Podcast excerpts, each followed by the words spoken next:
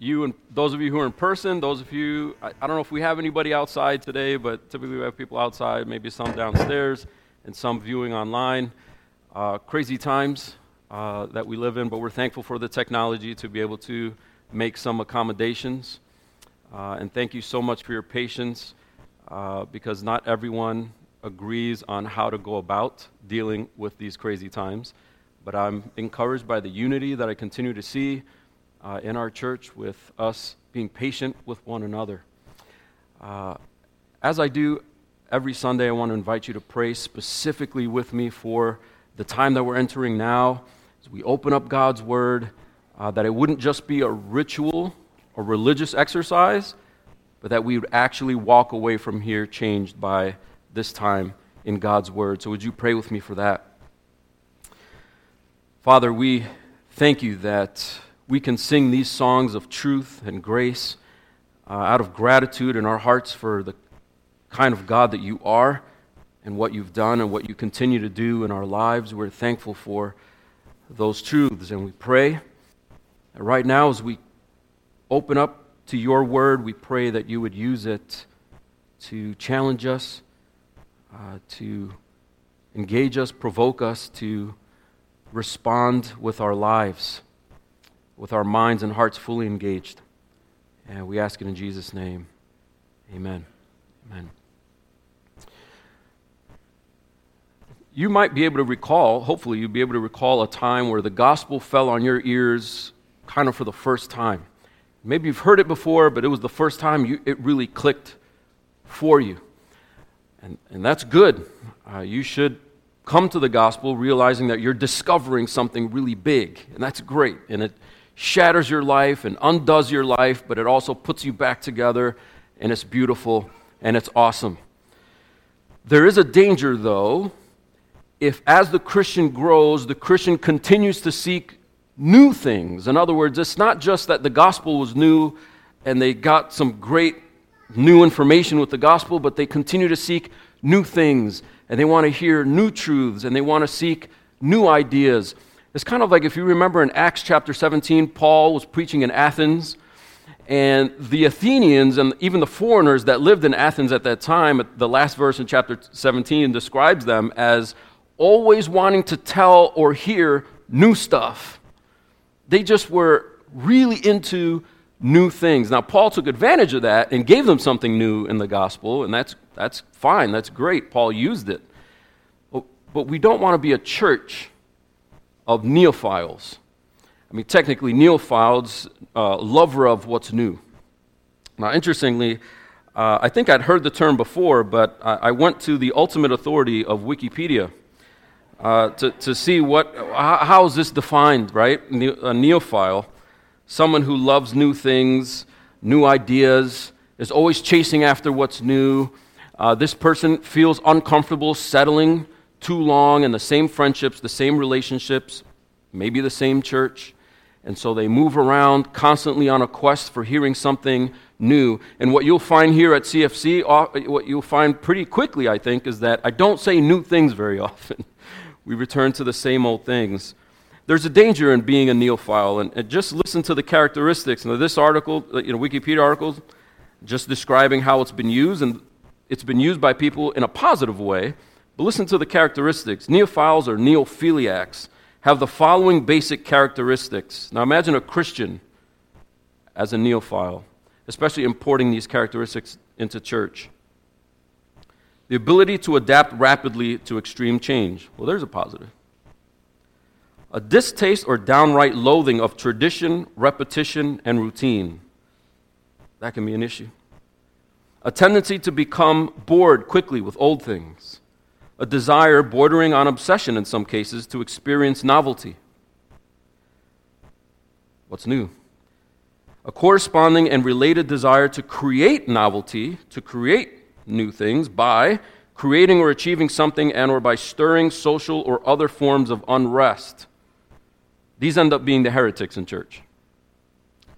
A complete objection to or distrust of commitment. Well, that's, that's an issue. And so there's nothing wrong with realizing that you just learned something new in a sermon. Where it crosses into pro, uh, uh, being something that's problematic is demanding something always new of a sermon or a Bible study or of church. I've got to get something new out of it. And what Peter is explaining to his readers in our text today is that you don't want to approach church that way. In fact, you want to be the opposite. You want to be reminded of what you already know, not coming to church hoping you get something completely new every time. But if we can take the position of embracing the importance of reminding, then that'll be a big help, not just the church, but to me, because every week I feel a little bit of the pressure. I said that already. I preached that already. I need, I need something different. In fact, I think a lot of reasons why so many churches, not to throw other churches under the bus, but this is a reality, some churches won't move through a book. They won't preach through a whole book. You know why? because the authors of Scripture tend to have three or four or five themes that they just roll over and over and over again. Like, remember when we preached through Mark? Discipleship, discipleship, discipleship. What does it mean to follow? This week, guess what we're going to talk about? What it means to follow Christ. I thought we talked about that last week. I know, we're going to talk about that next week because we're moving through, through Mark. And so when preachers feel that pressure, they put together topical sermons that try to find things new in the Bible everywhere. Not every topical preacher does that, but it could be a danger because we're feeding that neophilia. And when you feed the neophilia, you forget the importance of the old things, the basics, uh, the foundational principles that we need to not leave behind or stick on a shelf to collect dust, but continue to return to over and over. So that when we come to church, we're not going, hey, what's new? We're going, tell me what's old remind me again. Look at that in, in 2 Peter. 2 Peter chapter 1, and we'll find ourselves in verse 12. And we're just taking a small slice, a small chunk this morning, 12 to 15. And then we'll visit some application of it. Let's read this paragraph. It goes like this Therefore, I intend always to remind you of these qualities though you know them and are established in the truth that you have. I think it right, as long as I am in this body, to stir you up by way of reminder, since I know that the putting off of my body will be soon, as our Lord Jesus Christ made clear to me. And I will make every effort so that after my departure you may be able at any time to recall these things. So he's got this lengthy intro, right? I'm an apostle you guys are Christians and we have a faith of equal standing, but that faith of equal standing produces things. That faith of equal standing creates realities in your lives. You start adopting qualities like virtue, right? And you add that to your faith. Your faith keeps growing and maturing. And he spends a, you know, 11 verses unpacking that for them. And then he tells them in verse 12 because they might be going, uh, we got that already. We knew that already. I know about con- I know about our calling. I know about election. I know about the gospel. I know what Jesus Christ did on our behalf. And he's like, I know you. I know you know that.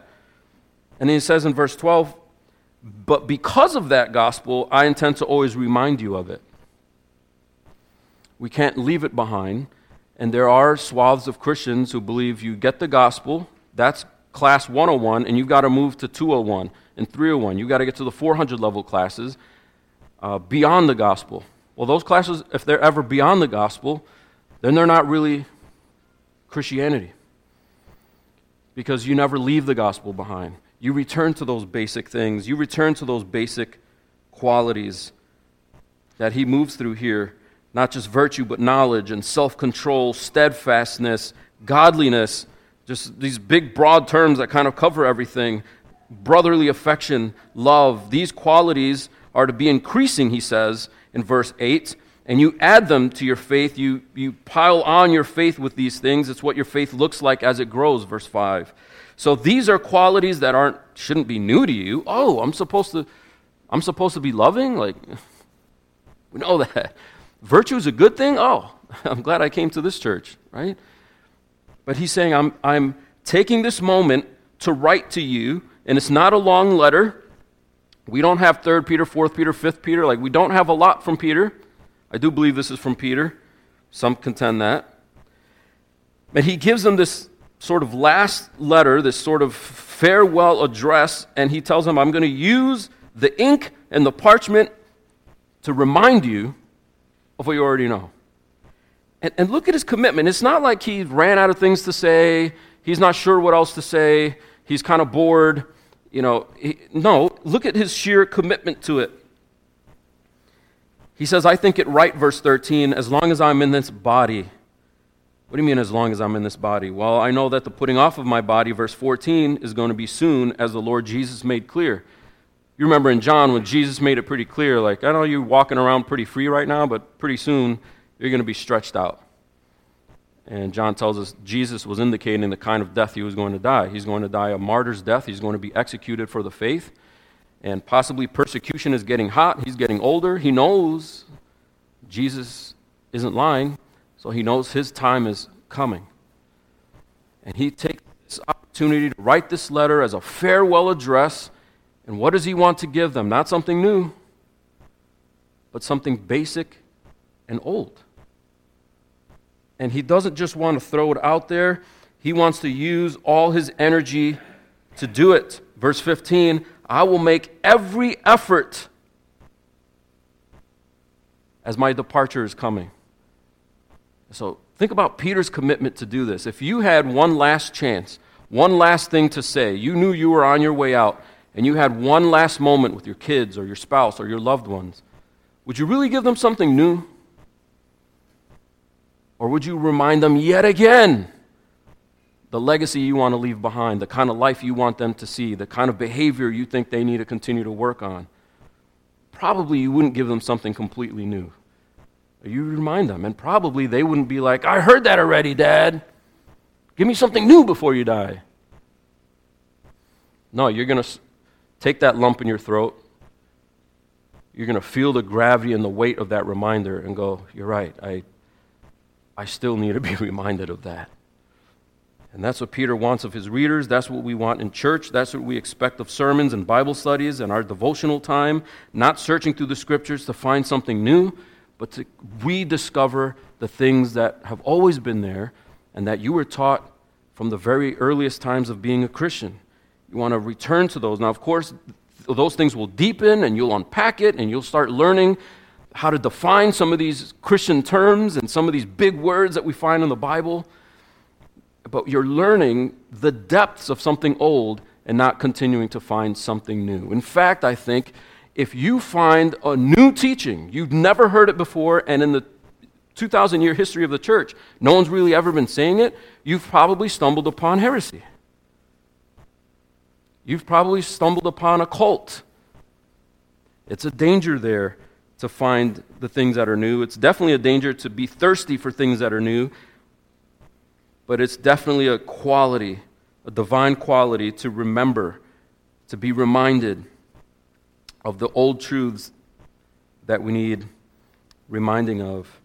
And what is he reminding them of? All these qualities that they continue to add to their faith, but not just the qualities. You remember what we talked about when we unpacked that big paragraph from 3 to 11 is that you don't add these qualities from your own faith. God saves you, you come into faith, and if that faith is real, you confirm the fact that you have that faith with these qualities. So that faith produces these qualities. Now, that's the gospel. Now, some churches preach a gospel of freedom and grace, complete freedom from the law, grace only in a sense of permissiveness. I mean, they don't tell you you can go do what you want, but they don't let the other shoe drop of now we need to behave, guys. We need to live obedient lives. And then you have other churches that constantly hammer home obedience, obedience, law, and they don't, they don't let that first shoe drop of grace and freedom and how there's no condemnation for the Christian.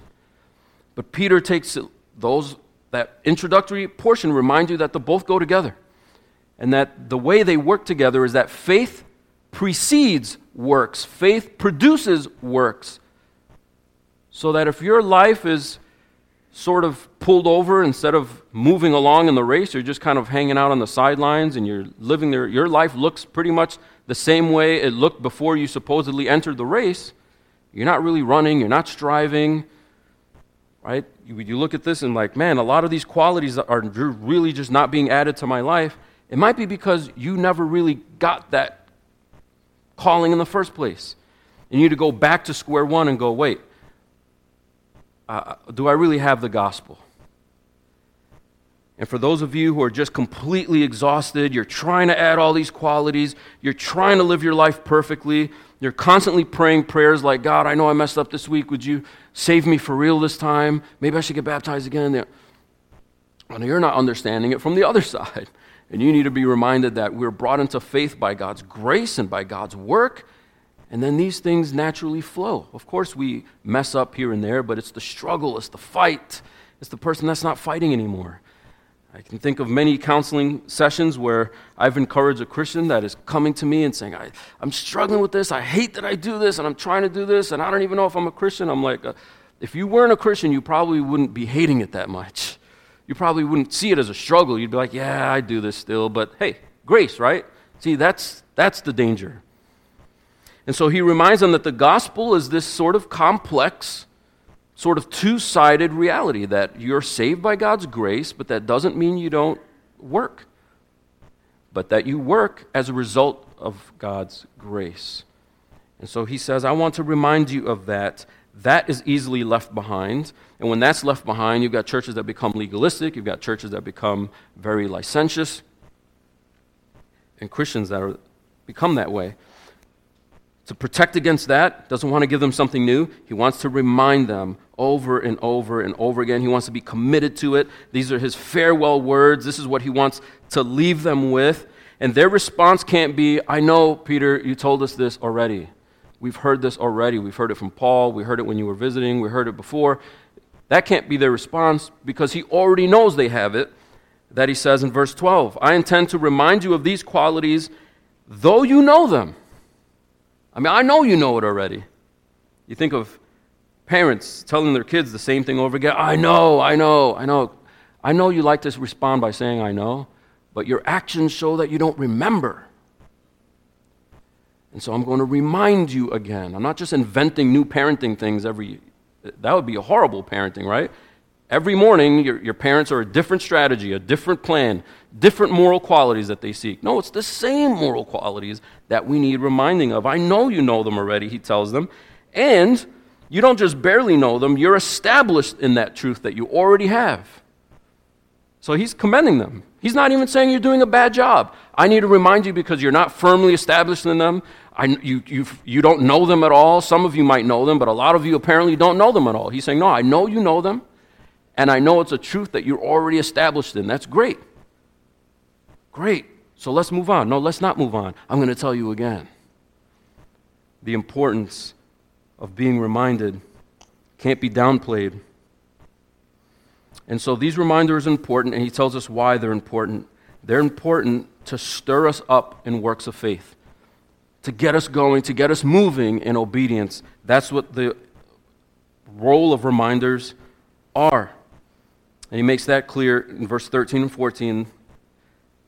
He says, I think it right, as long as I'm in this body, to stir you up by way of reminder.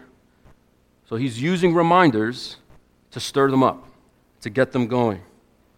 Since I know that the putting off of my body will be soon, as the Lord Jesus Christ made clear to me, and I will make every effort so that after my departure you may be able to recall at any time these things. And so he's using the reminder to agitate them, not in a bad way, but to get them going, to prompt them, to provoke them. It's the same Greek word that's used to wake up someone who's sleeping, right? You think of Mark 4, Jesus asleep on the boat, and they come to Jesus and they're like, hey, you know there's a storm going on, right? Like, you know we're dying? And they're prompting him to not continue sleep, sleeping, but to get up and do something about it. Won't you do something about it? And that's the idea here. It's the same word. To wake someone up is someone is sleeping, and now they're animated, they're up to do something, not to go back to sleep. And he's like, Look, basically, we have a tendency to be lulled to sleep. And one day you realize for the past 10 years you've been, quote unquote, working on the same habits. You haven't gone any deeper, you haven't added qualities.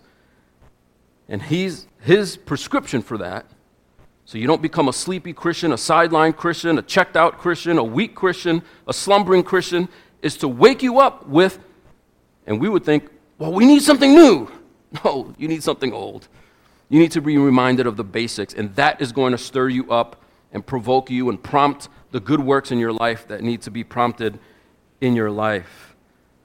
So we get away from our minds this idea that, yeah, yeah, yeah, yeah, I've heard that already. Let's not be like that. And let's go, okay, I need a, I need a reminder. I need to be told again. I need to be taught. Why didn't it click the last time? I need this to click this time. To be stirred up and aroused by the same things. It's the same word that he used. I'll just give you a sneak preview to chapter 3, verse 1. You might have to flip the page to it, but it's right there in chapter 3, verse 1. He tells them again, he calls them beloved. Why he's writing this whole letter to them, he says, in both of, uh, in both of these, uh, I've, I'm stirring up, same word, stirring up your sincere mind. How? By way of reminder. So I, I, I, just love, I don't know, as a preacher, I just love that Peter's just like, no, I'm, I'm not here to give you something new. I'm not here to spend hours upon hours trying to think of a new thing to say, but instead, I need to give you what I've given you before because that is what's going to change your life. That is what's going to get you moving as a Christian. By way of reminder. By way of reminder. That's what sermons are for. That's what Bible studies are for. That's what your devotions are for. That's what your spiritual habits are for, your practice. We pray the same things. We study the same things. We sing the same things. We learn the same things. So, we're not neophytes, or neophiles, or neophiliacs, or whatever you want to, term you want to use, but instead we are, in some sense, traditionalists. That doesn't mean the songs have to sound the same. That doesn't mean we can't adopt new styles of music. We can't change the chairs. We can't change. See, this where churches get confused. They stay stuck in tradition across the board. Nothing can change. No, but we're talking about truth. We're talking about theology. This is why we can recite old creeds and sing really old hymns. Because we have the truth that's been passed on, and this is what we need to continue to remind ourselves. And in a very real way, our ministry to each other in church is a reminder ministry. It's a ministry of reminding. Now, newer Christians are learning things for the first time, but then the, the, the quest after that is to keep going deeper in those same basics.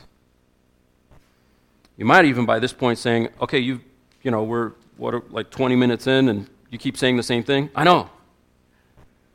That's the point. That is the point. So he tells us we need reminders. He tells us we need to be stirred up to good works, and he connects them by telling us the reminders is how we get that.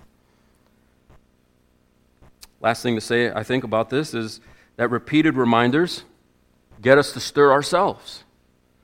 I mean, think about Peter's about to die, and he uses this really weird uh, phrase in verse 15 that I was surprised as I was reading commentators, scholars on this. They keep saying this is really hard to translate. This is really difficult to understand. And so then I would look at it and go, I don't, what, I'm not sure what's so difficult. So here's what the ESV says I will make every effort so that after my departure you may be able at any time to recall these things. Uh, the Greek literally says, I'll always be reminding you. I'll always be reminding you of these things. And I think the difficulty some people have is how can he always be reminding us? He's not Jesus, he's going to die. And I think there's two answers to that. First, it could just be it could just mean I'll always be reminding you until I die. It could mean that.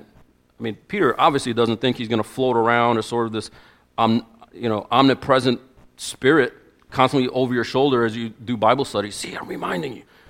He's not the Holy Spirit. So it could just mean he just means till death, and you're supposed to understand that he means till death. Or there's another two things I think. One is the importance of the letter we're reading. Here we are 2,000 years later, he's still reminding us, right? Through the inspired word of God that's been kept by God's providence for us to read.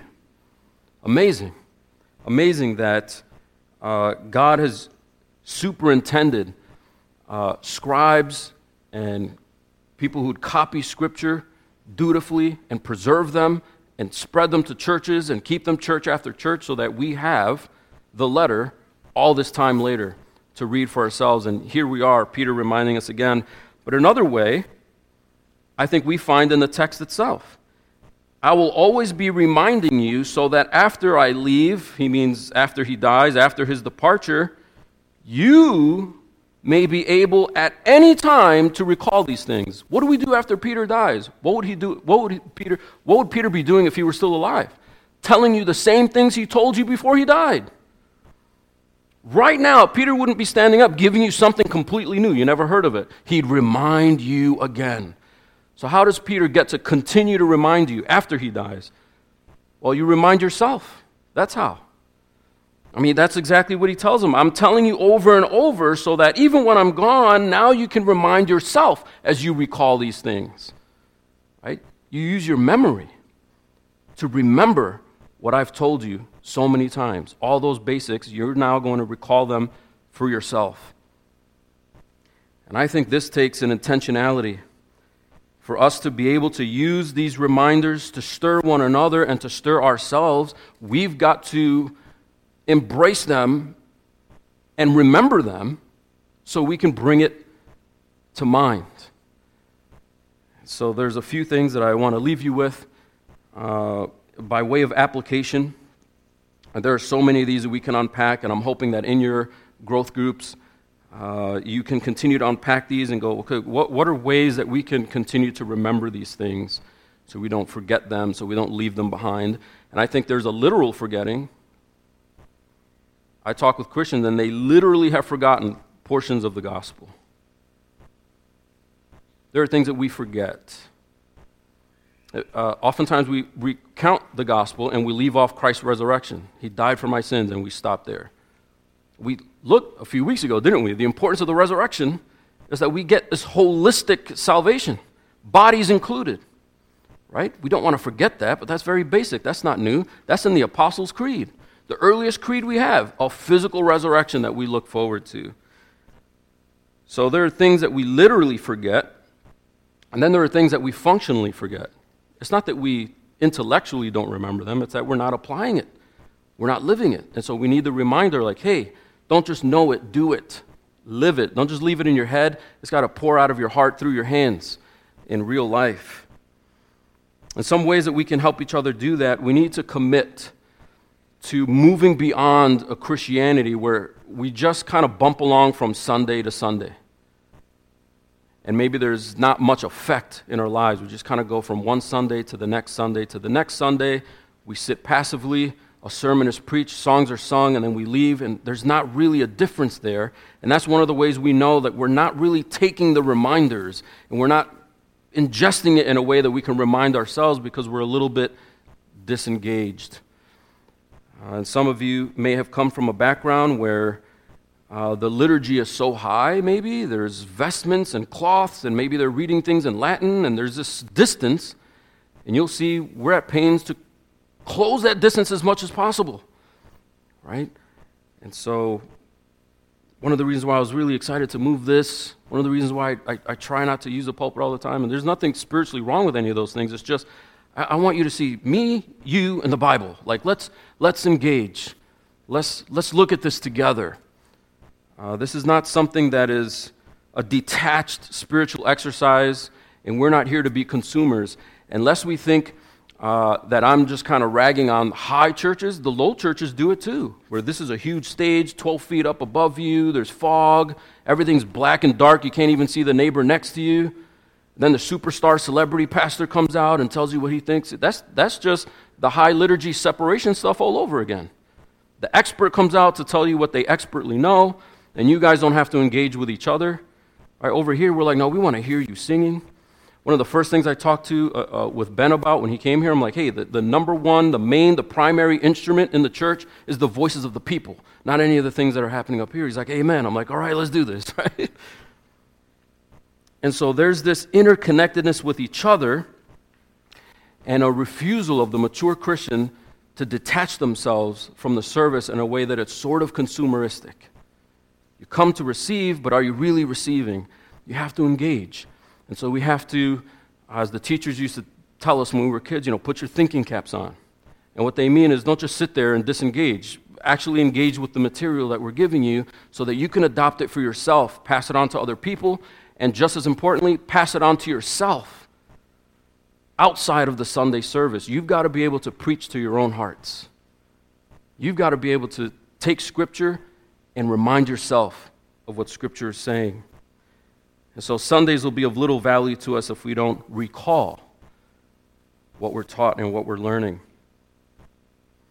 So, just a couple practical things that I think might be helpful. Uh, take notes. Uh, and not just take notes, but review those notes.